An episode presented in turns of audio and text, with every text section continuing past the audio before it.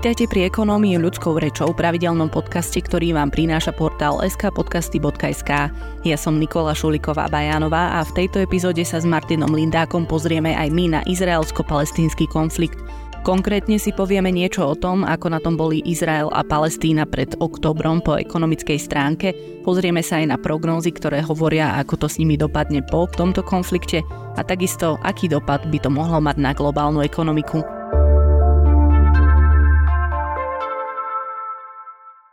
T-Business od Telekomu chráni vaše podnikanie. Otestujte kybernetickú bezpečnosť svojej firmy a porovnajte jej úroveň s ostatnými spoločnosťami. Navyše získate bezplatnú konzultáciu s T-Business expertmi a môžete získať aj zľavu v hodnote 1000 eur na IT služby. Choďte na www.t.test.eu lomka.sk a spustite test. Alebo kliknite na odkaz v popise tohto podcastu. Ako to už býva, tak mám samozrejme potrebu na úvod povedať dve také upresnenia, ktoré sú veľmi dôležité pre počúvanie tohto podcastu, čiže nie sme odborníci na zahraničnú politiku, nebudeme jednoducho hľadať prvotný hriech, nebudeme vysvetľovať veci, na ktoré jednoducho nemáme ani vzdelanie, ani kompetenciu, nič, na to sú oveľa múdrejší ľudia.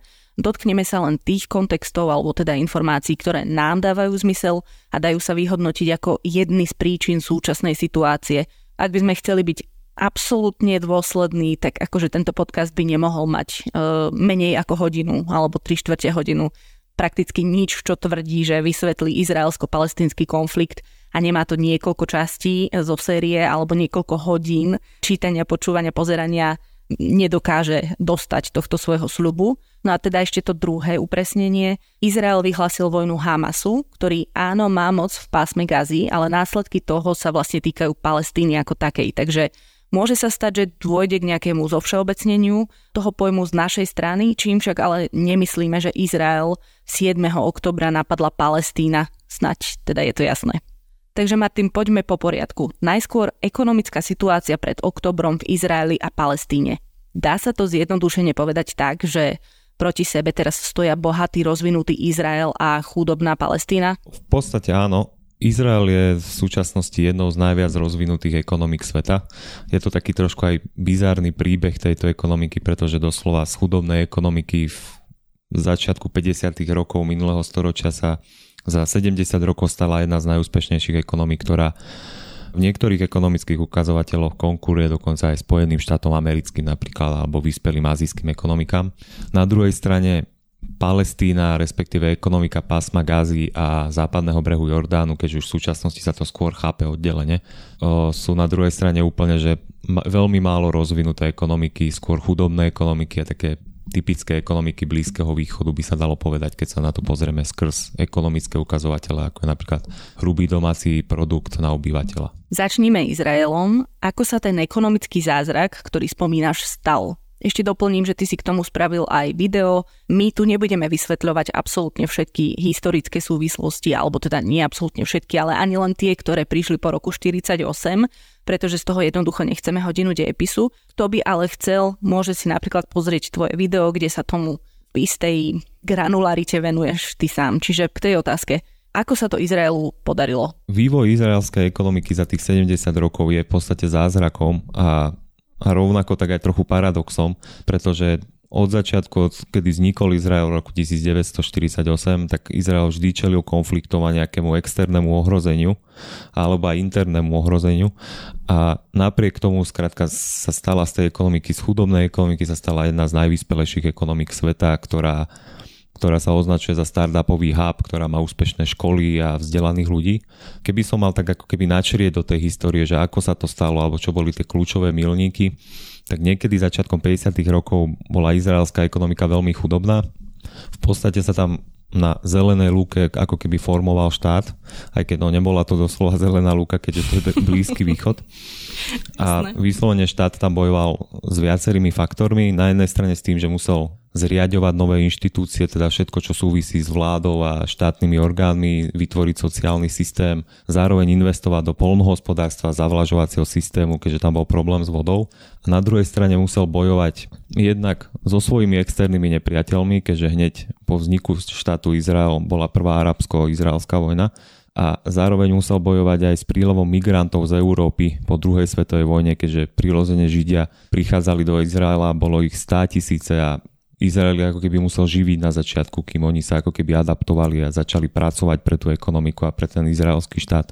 Čiže všetkým týmto musel Izrael bojovať a bolo to hneď vidno na tých ekonomických parametroch, respektíve tej ekonomickej situácii, pretože musel zaviesť prídelový systém, kapitálové obmedzenia Izraelčania nemohli vlastniť zahraničné meny kvôli tomu, aby tá ich mena šekel vlastne úplne neskrachovala doslova a nestratila hodnotu.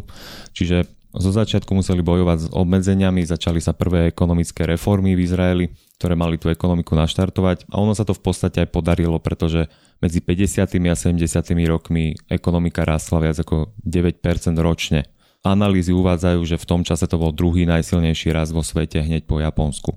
Zároveň Izrael na to v týchto počiatkoch, ale nebol úplne sám, mal pomoc aj zo zahraničia, respektíve prípade miliard mariek, ktoré v rámci repatriácií zaplatilo Židom Nemecko a ktoré boli následkom vyvražďovania počas druhej svetovej vojny.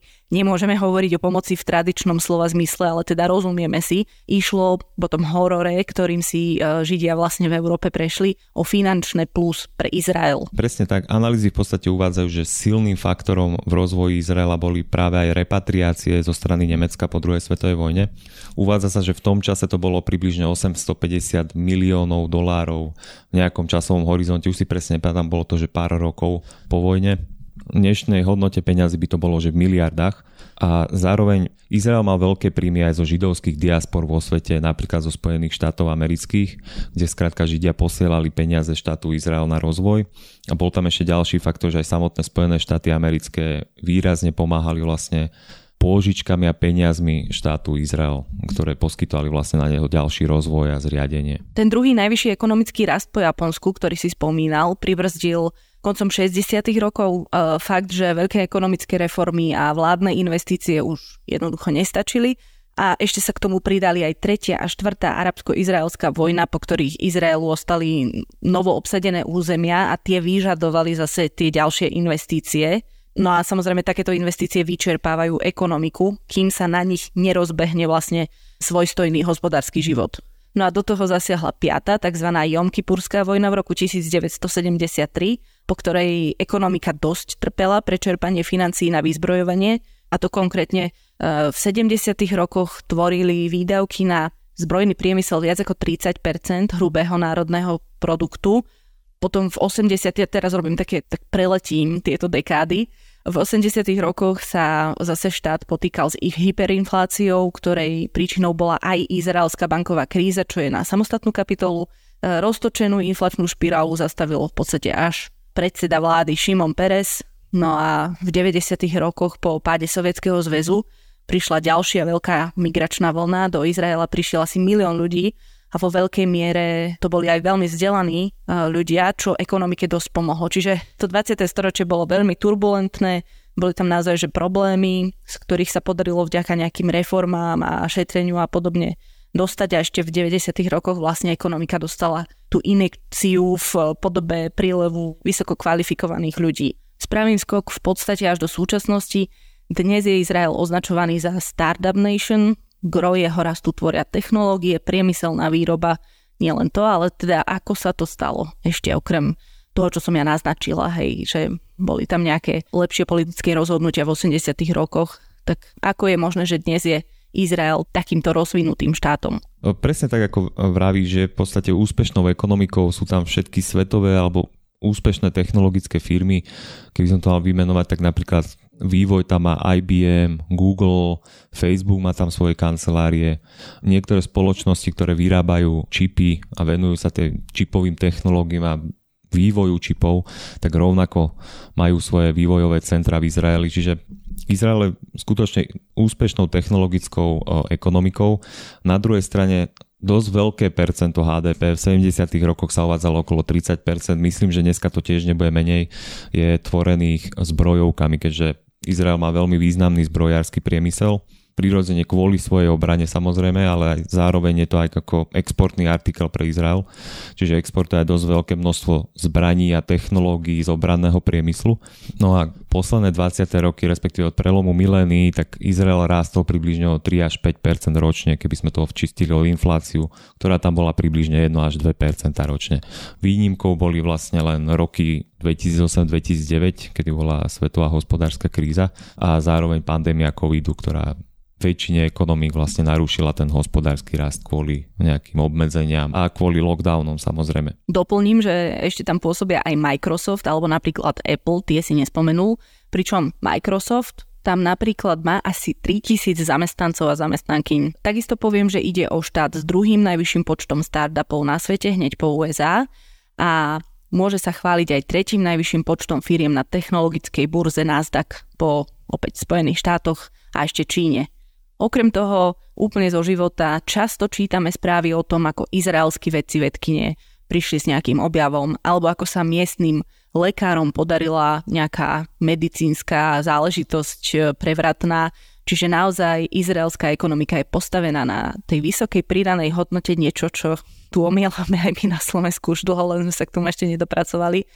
Čiže vieme, že tam je aj chemický priemysel a majú nejako takto zoskladaný ten mix vo väčšej miere. Presne tak, ono v podstate stačí si pozrieť export Izraela, z čoho je zložený a väčšinou tam nájdeme práve artikle, že je tam vývoz drahokamov, v tom je veľmi významný Izrael, že je známy tým, že obrába diamanty a má silný tento priemysel a potom presne sú tam rôzne technológie, či už je to farmaceutický priemysel, či už sú to čipy a podobne. Čiže presne ten export je z toho zložený, o čom teraz vlastne hovoríme, že Izrael dokáže vyrábať produkty s vysokou pridanou hodnotou a vyvážať ich do sveta a predávať. Tak ono, Izrael má silné obchodné vzťahy so Spojenými štátmi a takisto sme ešte nepovedali, že toto všetko sa Izraelu darí napriek tomu, že je relatívne chudobný na prírodné zdroje, ak nerátame v tých 2000 rokoch objavené ložiska zemného plynu.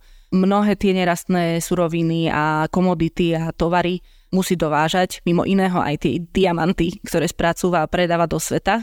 No a nesmieme zabúdať ani na turizmus, ktorý je dôležitý pre ekonomiku, aj keď po týchto udalostiach je mm, asi ťažké povedať a predvídať, ako sa bude v najbližších mesiacoch alebo rokoch vyvíjať situácia v turizme a s turizmom vlastne v Izraeli.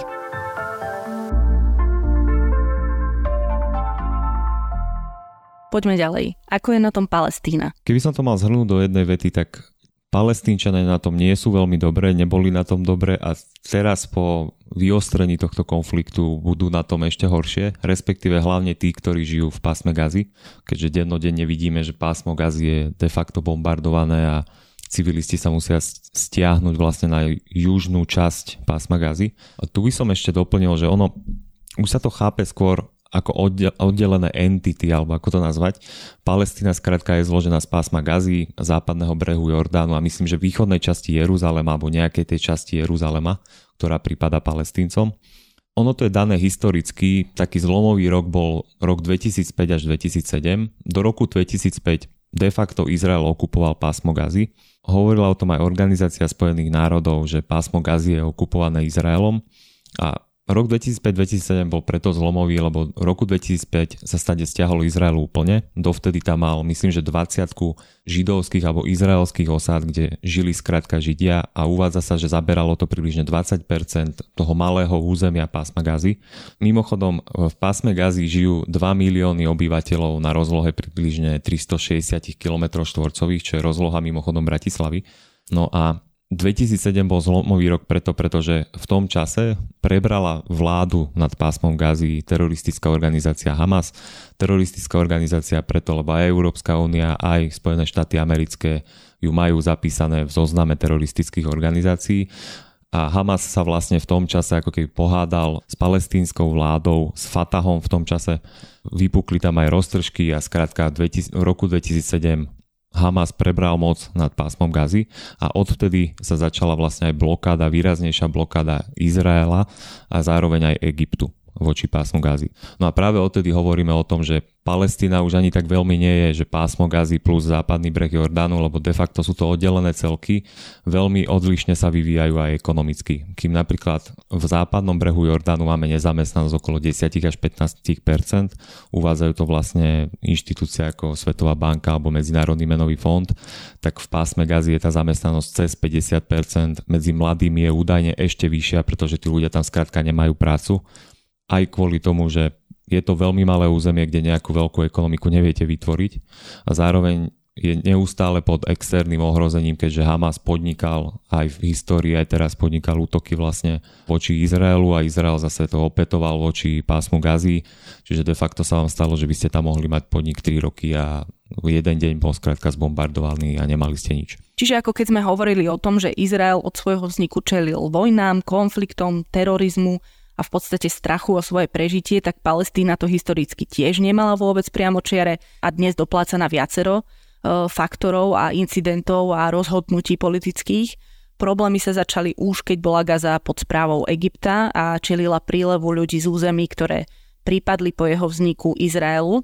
Opäť téma, ktorá má aj politickú rovinu a do dnešného dňa veľmi rozporovanú, čiže sa do toho nejdeme vôbec púšťať. Ty vo svojom videu opisuješ aj ako palestínčania a izraelčania medzi jednotlivými vojnami izraelsko-arabskými e, spolu fungovali a že tí, čo pracovali v Izraeli niekedy v 70. rokoch alebo tak a 80. rokoch si individuálne možno prilepšili, no ekonomike ako takej to veľa nedalo a že Gaza bola odkazaná vlastne na zahraničnú pomoc, obrovským faktorom podpisujúcim sa pod e, hospodársky rozvoj Palestíny, ak to teda tak možno nazvať, e, boli rôzne obmedzenia zo strany Izraela. Spomenul si blokádu od 2005. alebo teda 2007. 2005. 2007. O čo ide? Blokáda de facto znamenala to, že Izrael tam postavil múr, je tam veľmi prísne strážená hranica s pásmom Gazy kým niekedy pred rokom 2007 respektíve 2005 tam bolo funkčných 5 priechodov pre civilistov a pre tovary a humanitárnu pomoc, tak v súčasnosti je tých, no v súčasnosti, v súčasnosti nie sú asi funkčné žiadne, myslím si, ale po ten konflikt, ktorý vypuchol pred pár týždňami skratka, tak dovtedy fungovali dve hraničné priechody. Jeden bol určený pre civilistov, ktorí pracovali aj v Izraeli a mali povolenia a druhý bol určený čisto na humanitárnu pomoc a na prevoz tovarov a Skrátka import, export do pásma gazy, aby tí ľudia tam mali z čoho žiť. A od toho roku 2005-2007 je skrátka režim takýto, je výrazne blokované pásmo gazy. Izrael si ponechal moc vlastne nad morom a vzduchom nad pásmom gazy, čiže sú aj presne vymedzené zóny, kde môžu palestínsky rybári loviť vlastne vo vodách. A keď som si čítal k tomu nejaké analýzy alebo články, tak tam písali, že keď prekročia tie hranice tých vodách okolo pásma gazy, tak sú veľmi prísne sankcionovaní, že skrátka im môžu zobrať aj ten majetok, aj celú tú loď, aj s tým, čo nalovili. A neraz sa im stane, že skrátka aj je strielané na nich, pretože prekročili tieto hranice. Zároveň územia, kde majú dovolené loviť, e, nie sú také veľké, alebo také veľkorysé. Presne tak. Čiže de facto tá situácia v pásme gazy je veľmi zlá. Ľudia sú tam vyslovene v chudobe, majú tam výpadky elektriny dlhodobé, keďže problém s dodávkou elektriny. Myslím, že oni tam majú len jednu starú elektráreň, ktorá skrátka to nevie utiahnuť a sú závislí na Izraeli, ktorý im dodáva elektrínu. Čo platí aj v prípade dodávok pitnej vody. Doplnila by som ešte, že v Gaze je populácia naozaj veľmi mladá. Napríklad myslím, že v roku 2006, keď sa konali voľby, uh, väčšina ľudí v Gaze ani len nebola oprávnená voliť. Že tak veľa mladých uh, ľudí a detí tam bolo v tom čase. Ano, no a teda nespomínam to len tak pre nič za nič, ale pretože v podstate aj to, aká mladá je tá populácia, tak to má vplyv na ekonomiku, keďže veľa z tých ľudí ešte nie je ekonomicky produktívnych. Ja by som ešte doplnil, že keby sme sa na to chceli pozrieť cez ekonomické parametre, tak ja som našiel v analýzach takú vetu, že kým od roku 1994 do 2018 rastol počet obyvateľov 137% v pásme gazy, tak reálny hrubý domáci produkt, teda očistený o infláciu len o 48%, čo v realite predstavuje prepad HDP na hlavu o 37% čo myslím, že v málo ktorej krajine vo svete sa v tomto období stalo, že skrátka väčšina tých ekonomík nejako rástla. A teraz predsa len jedna vec, ktorá sa dá teoreticky vyhodnotiť, ako že ideme mudrovať e, vo vodách, o ktorých nič nevieme a to, na čo som upozorňovala na úvod, že do tohto sa jednoducho púšťať nechceme. Ale myslím si, že túto jednu konkrétnu vec môžeme spomenúť. Často sa diskutuje, alebo horlivo sa diskutuje o tom, že či je Hamas Gaza, Gaza Hamas a tak ďalej, že ako veľmi jeden reprezentuje druhého. Možno tá otázka by bola lepšia, ako Hamas zneužíva situáciu v Gaze. Ale každopádne boli nálady, boli aj prieskumy, ktoré zisťovali, že akú veľkú podporu má v podstate Hamas a ozbrojené napadnutie napríklad Izraela alebo nejaká, nejaký odpor ozbrojený voči politike Izraela v pásme Gazy. A tá podpora nebola malá, nebudem tu teraz všetky možné čísla hovoriť, ale treba povedať iba to, že tá podpora v podstate rástla v čase, kdežto možno ešte v čase, kedy len Hamas získal tú silu a pozície v eh, Gaze, eh, bolo naozaj veľmi veľa palestínčanov proti rôznym formám násilia. No ale to dôležitejšie, čo chcem povedať, je, že ľudia v Gaze eh, vyjadrovali vo viacerých prieskumoch za ostatných možno 5 až 10 rokov veľkú nespokojnosť so situáciou, so životnou situáciou, ktorá Eh, je v Gaze, stiažovali sa na zdravotníctvo, vadila im aj no, skorumpovanosť Hamasu. Chudoba a riešenie chudoby ich trápilo viac, viac ako volanie po nejakom ozbrojenom terore. A v podstate tá podpora otvoreného konfliktu eh, sa pripisuje veľmi aj narastajúcej frustrácii zo životnej situácie. Ale pristavme sa predsa len ešte pri tom rozdieli medzi západným brehom Jordánu a Gazou. Ako je možné, že sa teda ich ekonomiky vyvíjali tak diametrálne odlišne. Akože ani v jednom prípade nešlo o ekonomický boom a zázrak, ako to bolo v prípade Izraela, ale tak západný breh Jordánu je na tom lepšie ako Gaza. V podstate sa to vysvetľuje, ja to ešte doplním, že bolo to v období od 2007 do 2018, čiže od blokády Izraela a Egypta. A Vysvetľuje sa to tak, že skrátka voči Gaze boli Izraelčania ako keby prísnejší a zároveň je tam aj ten druhý faktor, že skrátka pásmo Gazy je príliš malé územie na to, aby tam nejak rozkvitala veľká ekonomika a tak ďalej. Ale skrátka vysvetľuje sa to tou blokádou, hej, že blokáda voči pásmu Gazy zo strany Izraela bola oveľa silnejšia a oveľa viac obmedzujúca, ako je voči západnému brehu Jordánu, kde tá politika Izraela trošku iná. Práve kvôli tomu, že v západnom brehu Jordanu nie je Hamas de facto, hej, a nie sú tak pod ohrozením Izraelčania ako pri pásme Gazy. Keby som si chcel pomôcť štúdiou, tak môžem spomenúť napríklad Medzinárodný menový fond alebo Svetovú banku, ktoré sa tomu venovali a rovnako hovoria, že Skrátka ten západný breh Jordánu je zle obhospodarovaný, tá krajina je stále v deficitoch, respektíve, že má deficit rozpočtu, príliš veľa míňajú napríklad na dôchodky, je tam veľmi nabublaná alebo nabujnená štátna správa, kde rovnako kopec peňazí musí prúdiť sem a na platy štátnych zamestnancov. Čiže oni hovoria, že skrátka tá politická situácia samotnej Palestíne je veľmi zlá. Nehovoriac o tom, že úplne iná v pásme Gazia, úplne iná v tom západnom brehu Jordánu, ktorý ovláda Fatah a prezident. Druhá strana mince sú práve obmedzenia Izraela, ktoré kľudne môžeme povedať, že z tých ekonomických analýz vyplýva, že už fungujú desiatky rokov a boli to také obmedzenia, že obmedzovali skrátka taký ten prírodzený trhový systém ekonomiky Palestíny. Príkladom je napríklad polnohospodárstvo, ktoré bolo veľmi silné v Palestíne a doslova malo podiel na ekonomike v desiatkách percent, tak Izrael vlastne dlhodobo podporoval izraelských farmárov cez rôzne subvencie, znížené dania a tak ďalej. Na druhej strane palestínčania boli viac obmedzovaní, museli platiť buď vyššie dania alebo clá, alebo boli tam nejaké poplatky na nich uvalené.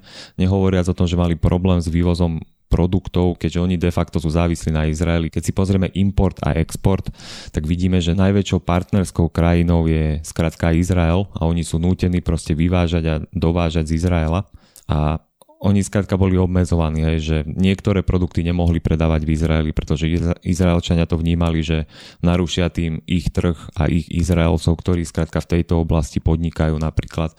To vyslovene spomínajú tie štúdie Medzinárodného menového fondu alebo iné ekonomické publikácie. Tu ťa len doplním, že to hovorí Slovensko, aj Slovensko, minimálne v jednom svojom dokumente, na ktorý som úplne narazila náhodou. Neviem, do akej miery je úplne aktuálny, viem iba, že nie je najstarší dátum tam nie je, takže ťažko povedať, ale aj v rámci nejakých obchodných dohôd medzi Slovenskom a Izraelom sa hovorilo o tom, že niektoré clá teda sú zrušené v rámci dohody, ale že platia určité obmedzenia a tie sa týkajú najmä napríklad e, mesových výrobkov a mliečných výrobkov, že e, sú tam až neprimerane vysoké clá alebo skrátka obmedzenia, ktoré e, sú vyhodnotené ako neúplne najvýhodnejšie pre Slovensko. Presne tak, izraelská ekonomika skrátka je veľmi ochranárska a veľmi si chráni tie svoje biznisy a svojich ľudí voči nejakému zahraničnému obchodu a zahraničnej konkurencii.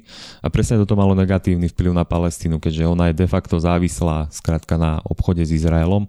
A ono to nebolo, že len v polnohospodárstve alebo že pri zakladaní podnikov, keď sme si zobrali západný breh Jordánu, ktorý je rozdelený od roku 1993, kedy prebehli dohody v Osle, ktoré mali znamenať nejaký nový začiatok vzťahov medzi Palestínou a Izraelom, tak odtedy je západný breh Jordánu rozdelený do troch oblastí. Do oblastí A, B a C. A a B vlastne ovláda hlavne Palestína, respektíve aj tá oblasť B v takej kombinovanej moci aj izraelskej armády. Na oblasť C patrí čisto len Izraelu, ktorá tvorí asi 60% územia Nachádzajú sa tu aj nerastné suroviny, zároveň mohol by tu byť väčší biznis s polnohospodárstvom pre palestíncov, ale oni skrátka k tomu nie sú pripustení. Musia si pýtať povolenia, či už na prevoz tovarov sú tu checkpointy. Napríklad Vox na YouTube má veľmi dobré o, veľmi dobré videá k tomuto, kedy oni išli do, do západného brehu Jordánu a prechádzali všetkými tými checkpointami, rozprávali sa tam aj s Izraelčanmi a nie, aj s niektorými palestínčanmi.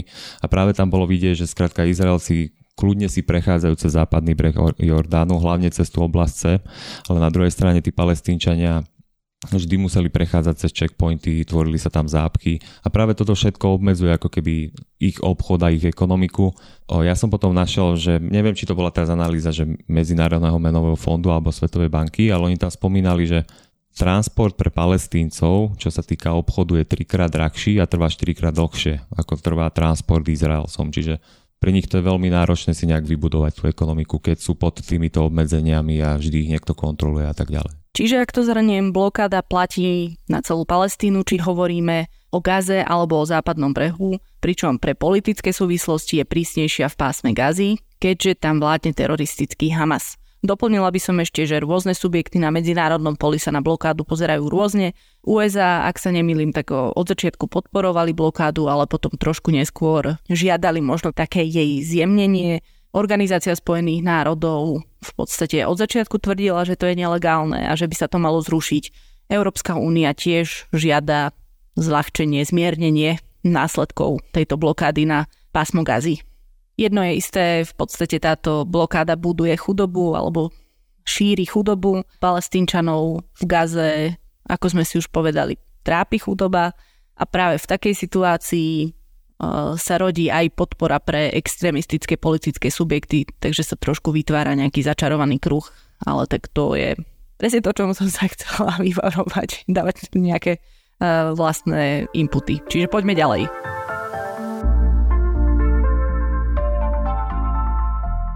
Pre oba štáty sa situácia po posledných týždňoch v podstate len zhorší. To vidí asi každý, kto si vie zrátať dve a dve. Čiže aké dopady prináša táto eskalácia? Na prvú určite môžeme povedať, že veľmi to obmedzí turizmus do Izraela. Myslím si, že teraz nikto príčetný by asi nešiel na turistiku do Jeruzalema a do ostatných miest Izraela, keďže de facto je tam človek v ohrození. Je to niečo podobné, ako by teraz človek asi nešiel na turistiku a obdivovať pamiatky na Ukrajinu alebo na východ Ukrajiny. A ďalšie dopady budú na samotný Izrael, keďže vieme, že on do výraznej miery mobilizuje. Je to jedna z mála krajín, ktorá má povinnú vojenskú službu ešte dokonca aj pre ženy. A tu si treba predstaviť to, že všetci títo ľudia budú možno, že skôr či neskôr ako keby povolaní do armády a na druhej strane to bude mať vplyv na ekonomiku, keďže títo ľudia budú chýbať v kanceláriách, v kanceláriách zahraničných firiem, v priemysle a tak ďalej. No ono sa to už v podstate deje, ono už teraz sú povolané tisíce Izraelčanov a Izraelčaniek. Mobilizácia sa celkovo týka asi 4% e, celej 9 miliónovej populácie, pričom zatiaľ bolo povolaných asi 300 tisíc ľudí, čo pracovný trh oslabilo o 8% jeho sily. A zaujímavosťou je, že viac to zasahuje práve technologické firmy, o ktorých sme sa rozprávali, akú dôležitú rolu hrajú pre izraelskú ekonomiku a to preto, že majú mladších zamestnancov a zamestnankyne a samozrejme poznámka počiarov, ich práca má vyššiu pridanú hodnotu. V preklade to môže mať ešte tvrdší dopad na ekonomiku ako tých 8%, že nebude to rovnaké číslo. Áno, presne. Celkovo sa tie prognózy pre Izrael zhoršili od tých prvotných. Ako na začiatku samozrejme to bolo také, že no však veď sa uvidí, ale zatiaľ to nie je také hrozné. Veľmi to samozrejme závisí od toho, že ako dlho vojna potrvá, Izraelský premiér medzičasom varoval pred dlhou a ťažkou vojnou, po čom sa začali predávať aj izraelské aktíva. Prišli naozaj pesimistické odhady od analytikov, napríklad z Wall Street. Takisto sa um, už podarilo, a teraz neviem komu presne, ale prepočítať, že každý mesiac prebiehajúci vojenský konflikt vyjde Izrael na 2,5 miliardy amerických dolárov. Predražilo sa mu aj poistenie neschopnosti splácania dlhu, no a historici pripomínajú, že Jomkypurská vojna v 73. stála Izrael veľa a Centrálna banka zase pripomína, že jeden rok intifády v 2002 stál krajinu necelé 4% HDP. Presne tak, ale na druhej strane treba brať do úvahy, že stále nevieme, čo s tým konfliktom ďalej bude. Ono sa stále hovorí o tom, že ohrozenie môže prísť aj zo severu Izraela a stále nevie, že čo bude vlastne sa diať v západnom brehu Jordánu, ktorý, e, ktorý je dlhodobo takou oblasťou bublajúceho konfliktu, kde nastávajú nejaké roztržky a teraz sa to môže celé prevaliť a zhoršiť skratka. Ďalej ekonomist píše, že izraelskí predstavitelia sa musia teraz potýkať s tromi výzvami, budú čeliť trom výzvam a to poprvé v štáte nie je dosť pracovníkov na to, aby utiahli aj vojnu, aj ekonomiku. Plus zároveň, čo sme nespomenuli predtým, 100 tisíce pozícií e, s nízkou kvalifikáciou vlastne vykonávajú palestínčania. No a tí teraz nesmú prekročiť hranice, alebo tí, ktorí tam boli na nejak dlhšie, sa museli vrátiť. No a podľa Medzinárodného menového fondu zase presne tento faktor brzdil počas druhej intifády izraelský uh, rast v jednej z najväčších mier, čiže je ako jeden z najsilnejších sa podpísal v podstate pod uh, zabrzdenie ekonomiky v druhej intifáde. Plus pre obmedzenia na pracovnom trhu sa investori obávajú o prosperitu technologických firiem. Podľa niektorých má problémy fungovať už až 70% z nich – Čiže obavy sú, že po vojne bude vlastne menej pozícií, na ktoré sa bude dať vrátiť. Ďalej, tá druhá výzva je, že strach z útokov vlastne zosekal správanie, konzumné správanie Izraelčanov, tí ostávajú doma, obchody a reštaurácie sú prázdne. Služby takisto trpia odlivom turistov, čo sme spomínali, a firmy dostanú nejakú kompenzáciu, niečo podobné, ako sme videli v časoch pandémie a takisto pracujúci zase budú možno odkazaní na nejaké dávky. A tá tretia výzva vlastne z toho vyplýva, že všetky tieto výdavky, ako aj platenie ubytovania pre tých, ktorí museli opustiť vlastne oblasti nedaleko uh, Gazy, popri vyzbrojovaní a ďalšom nákupe zbraní pre, čo ja viem, pocit bezpečia v budúcnosti, tak to všetko sa prejaví na deficite. Očakáva sa z terajších troch na 8% HDP v roku 2024. Ale samozrejme, poznámka počiarov, Izrael na tom nie je až tak zle. Má veľké zahraničné rezervy a podporu najbohatších zemí na svete, ako sme v podstate niekoľkokrát naznačili. Kdežto Palestína, tak tá na tom bude horšie. Keď sa rozprávame o pásme Gazy, tak miera deštrukcie je naozaj veľká. Dáta, ktoré uvádza OSN, hovoria, že minimálne 45% domov na bývanie je zničených alebo poškodených. 40% za vzdelávacích zariadení to isté aktuálne nemá viac ako 600 tisíc, 625 tisíc žiakov a študentov prístup k vzdelaniu v čase, keď vlastne vychádza tento podcast. Už možno nebude dostatok jedla, uh, čo ja viem, v obchodoch, alebo skrátka tie zásoby sa pomíňajú.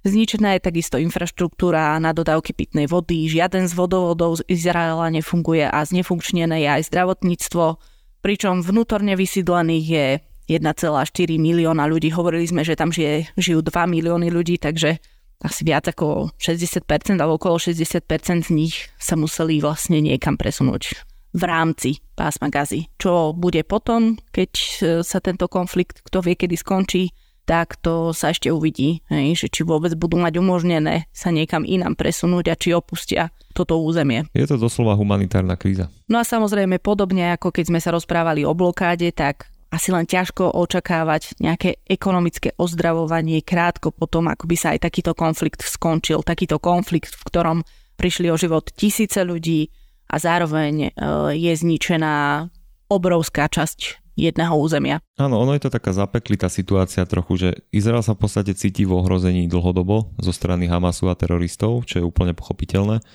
a snaží sa to nejak kontrolovať, obmedzovať tie tunely, cez ktoré oni skrátka pašujú do pásma gazy zbranie a pravdepodobne aj nejaké potraviny a ostatné tovary, ktoré potrebuje Hamas. Na druhej strane Hamas sa skrýva za ľudí v pásme gazy. Aj veľa sa o tom písalo, bolo to dokázané a rovnako im to vlastne aj pomáha tá blokáda, pretože môže si skrátka verbovať nových ľudí, ktorí sú náchylní k tejto ideológii a cítia sa byť utláčaní zo strany Izraela a chcú mu to vrátiť. Čiže pre nich to je doslova, že vodou na mlyn. Na záver už len krátko k tomu, aké sú prognózy týkajúce sa dopadu na globálnu ekonomiku. Bloomberg pár dní po vypuknutí konfliktu predpokladal, že ak podobne ako to bolo po únose a vražde troch izraelských študentov Hamasom v roku 2014 ostane konflikt na území Gazy, tak na ekonomiku by to vplyv mať asi nemalo. Očakáva sa, že by Spojené štáty mohli uvaliť prísnejšie sankcie na ropu z Iránu. Potom tu je druhý scenár, že ak sa konflikt rozšíri na vojnu medzi, na proxy vojnu medzi Izraelom a Iránom, tak už by mohli ceny ropy porásť, celý región by sa mohol destabilizovať a trhy by zažili šok, ako to bolo v prípade arabskej jary.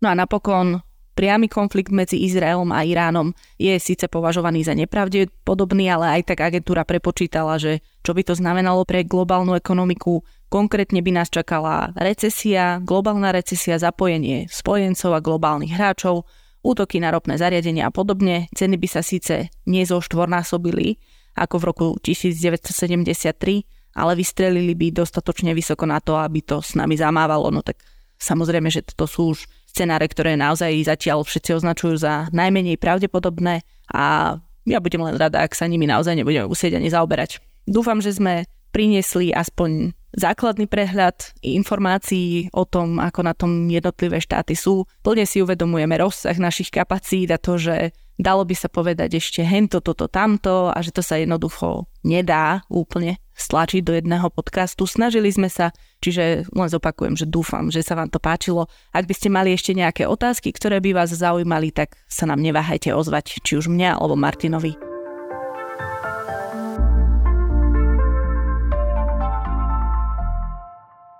T-Business od Telekomu chráni vaše podnikanie.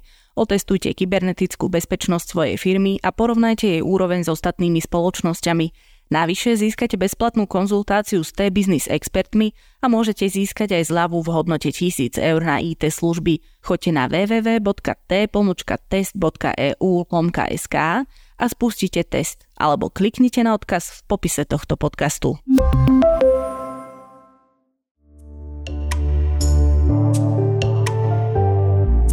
Pre tentokrát je to všetko, počúvali ste Ekonómiu ľudskou rečou, pravidelný podcast, ktorý vychádza každý týždeň v nedelu. Ja som Nikola Šuliková Bajanová a Ekonómiu ľudskou rečou nájdete na všetkých podcastových aplikáciách vo všetkých platformách a pripomínam, že počúvať viete aj cez YouTube. Ekonómiu ľudskou rečou vám prináša portál skpodcasty.sk, kde nájdete všetky slovenské podcasty a informácie o nich. Tešíme sa na vás opäť o týždeň.